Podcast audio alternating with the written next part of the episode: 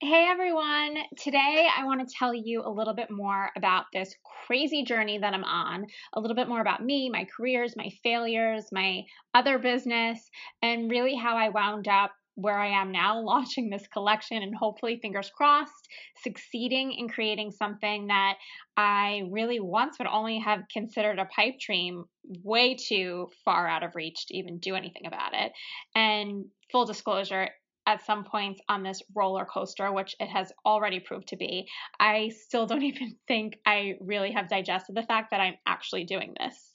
Anyway, here it goes. So, who am I? Well, if I had to describe myself in one word, I would probably say designer because that is really my number one passion to design and create. And it's absolutely where I'm at my happiest. And that's not even to say fashion design. I mean, I would one day be extremely humbled to be called that because really, when I say design, up until this point in my career, my designing had little to do with fashion. So let me backtrack and I'll explain where I started and how it got me to where I am now. So I majored in graphic design at a small liberal arts school in Rhode Island. And I really didn't even know at that point if graphic design was something that I would be interested in. I took a class called Design Communications. I originally thought I was going to major in communications, and I, at that point, had loved design. I think I wanted to go to FIT at one point, but my parents really wanted me to go to, you know, get a real liberal arts education. Um, so I took this design communications class, and it was essentially intro to graphic design. And I wound up loving it so much that I individualized my major around these classes. So I wound up graduating with a degree in marketing, communications, and graphic design. And I later went on to get a job in the production department at Macy's, preparing packaging files for print, and then moved up the ladder to assistant art director.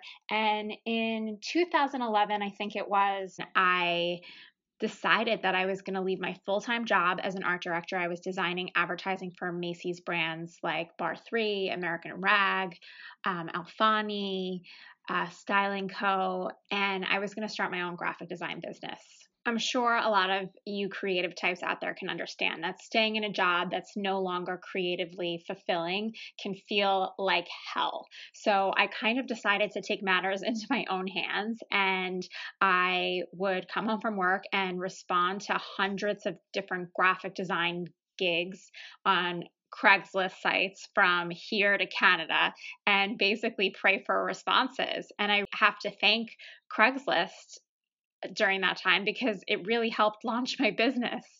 One of my favorite clients that I still work with today, we always joke uh, when somebody asks us how we met each other, we say that we met on Craigslist. Um, but basically, I was doing a logo here, an invitation there, and those side gigs turned into me working my corporate job from 9 a.m. to 6 p.m. and then coming home to work on my other projects till all hours in the morning.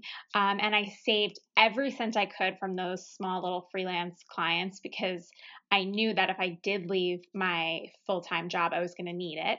And in March of 2011, I took the leap of faith. Um, I actually still remember very vividly the VP of advertising at Macy's saying to me when I told her that I was leaving, she looked at me and she was like, You're starting your own business in this economy. And I think about that still today, that her disbelief that I was doing that almost drove me to kind of prove her wrong and kind of prove everyone wrong who told me that I was crazy for doing this. So, long story short, with those small freelance clients that I had on the side, I knew when I left Macy's I could pay my rent for at least six months. If god forbid i didn't get a single new client. Um, and i am so happy to say that i didn't have to dip into my savings once because i was really driven to find new clients and there was really no turning back. I felt like my creativity was in, on fire because no one was standing in my way. I didn't have a creative director or this ladder of people that i had to show work to. I was working directly with you know founders of new brands on logo design and it just felt really creatively fulfilling. I was working with brands that I, would have otherwise never had the opportunity to work with had I stayed in the corporate world. And I had the freedom to be creative, which was the most important thing. Total win. So, fast forward to 2015. I'm four years into the business. I'm busier than ever, but I'm getting that damn creative itch to do something on the side again. And I miss the fashion industry. And while I styled a bit here and there, I wasn't really working with fashion brands as often as I would like or would have liked. Um, so I decided that I would blog about fashion. And at the time, it was 2015, and there were bloggers that have been doing this since 2008. And it was kind of even, I, it's not as hard as it is now to break into the blogging world, but it was, it was pretty hard. And, you know, a lot of people said to me, Yeah, such a great idea, Diana, you and 100,000 other women. Um, but nevertheless, I thought it was a good idea. So I started doing some of this on the side. I started blogging on Instagram. Um, I developed a website. I felt like my creative juices were flowing again. I was connecting, I was styling, I was playing dress up, I was shooting, I was editing, I was writing, I was learning web code for the website, I was shopping for looks, I was taking courses on social media for business, I was trying to collaborate with brands and figure out the world of affiliate marketing and I was running my graphic design business all at the same time. Are you sensing a problem here? Because I was too. And that's when I had to just hit the big fat pause button. And I had to step back and take a look at what I was doing and figure out what now. So, I want to tell you a little bit about the blogging days because I really did have so much fun blogging, or at least trying to blog, aka going out of my mind. But there are reasons that I did it to begin with, and I've always had a lot to say from a fashion standpoint. I thought that blogging was maybe the perfect outlet to do so. I love fashion. I love vintage and thrift. I love a good bargain and finding treasure. I've always had friends and even strangers ask me where I get my clothes and accessories. And I kind of just wanted to share all of my ideas with the world. But blogging is so hard. And I have so much respect for the girls that are doing it so flawlessly because they make it look really easy. But trust me when I say at the end of the day, it's a business and any business requires time and hard work. So, if I loved it so much, why did I quit? That's the big question. So, aside from the obvious reasons of time that I talked about already. The honest reason was I just wasn't loving it anymore. I have definitely a passion for fashion, that's for certain, for fabrics, for textures, for design. But number one, I hated having my photo taken. And number two, I've actually come to hate shopping. I know. When I realized this, it was a total aha moment for me too. I wrote a whole blog post about it. Maybe I'll do a podcast um, version of it so you guys could hear it here. But the reality was that it all just began to feel excessive to me. And in this age of excess, I had this overwhelming desire just to have less. I spent way too much time shopping for looks. I actually dreaded walking into a store and I was accumulating way too much stuff. I wanted less stuff. I wanted to design more, travel more, live more. Basically, I wanted to create more and have less.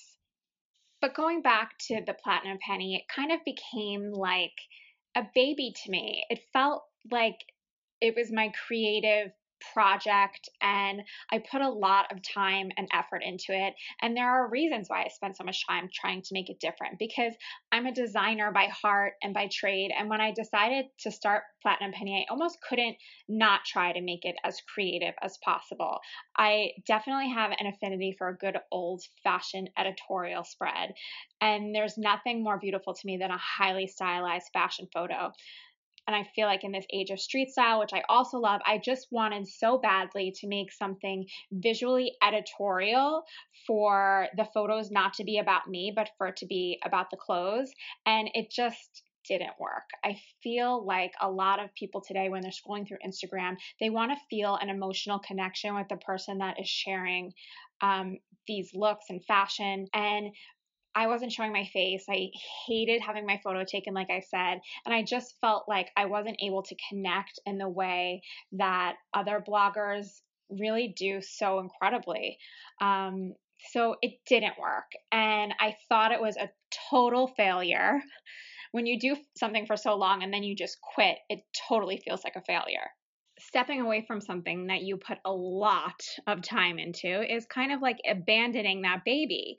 And I wanted to be able to have my toes in all ponds, is if that's even a saying. And when I realized that I just couldn't do it all, coupled with the reality that it was no longer making me happy. I was really hard on myself and accepting that failure took a minute. I I really did feel like this was a second business that I wanted to start and I just wasn't good enough to make it happen. But then I got a grip and I said, you know what? Failure's okay. I'm going to embrace this and I'm just going to let it lead me to my next adventure because I think that there's a reason I spent so much time doing this. There's a reason I was so passionate about it and getting back into fashion and I was going to figure out why. The good news is that I now know for certain that it was a stepping stone to something better because it was a stepping stone to Classic Six. It brought me to the place that I'm at now. That year, I did a lot of soul searching. I focused on my graphic design business. I traveled, I got married, I spent a lot of time with my friends and family, and I hit the pause button. And it really allowed me to regroup and decide what was next. And the next thing was piecing together my pipe dream. So, what was that pipe dream? I'm sure a lot of you guys know by now that that pipe dream is what I am calling Classic Six. But let me take you back a little bit. If you ask my mom what I was like growing up, she would probably tell you that I've had the fashion bug since I was around four years old. I wouldn't sleep at night thinking about what I was going to wear to school, and I always wished that I was older so I could go to work and get dressed up there are so many instances.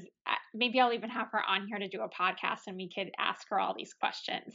One of my earliest memories, one of the ones that stick in my head, is my sixth grade graduation. I couldn't fathom wearing anything but that pink dress that baby wore at the end of Dirty Dancing, so I begged my mom to make it for me more often than not, my visions for these different looks that I lost sleep over were impossible to find. So I would dream them up, and my endlessly talented mom would make them for me.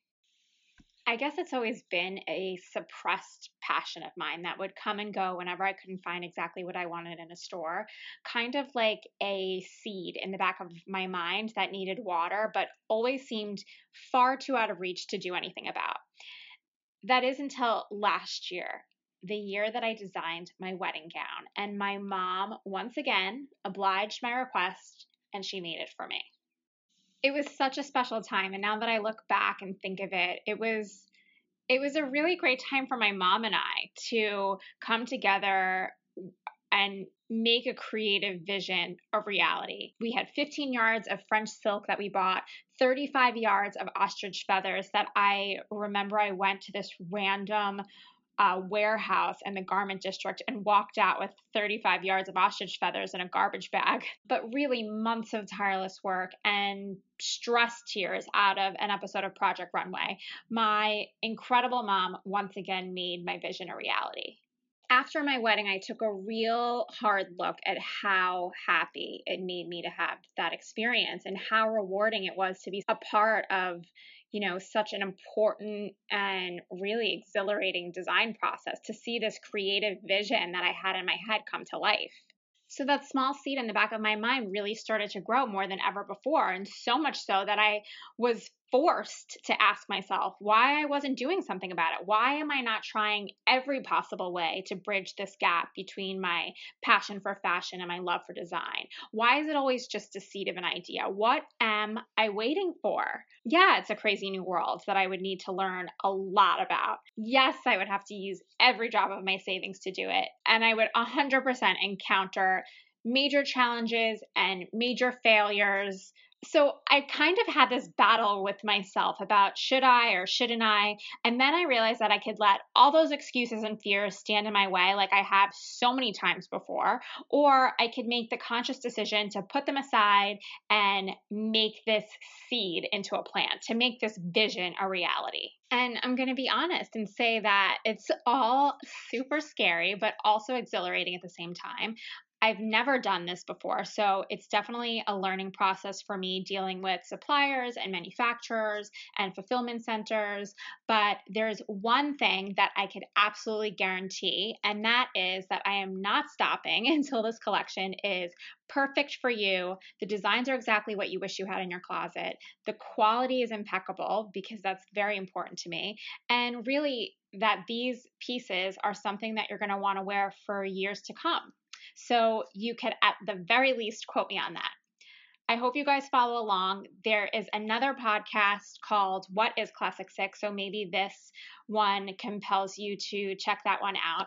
Thanks so much to everyone who's taking the time to listen to these little podcasts that I'm creating about the process. I'm really excited to keep sharing because there's a lot that's going down in the next few months.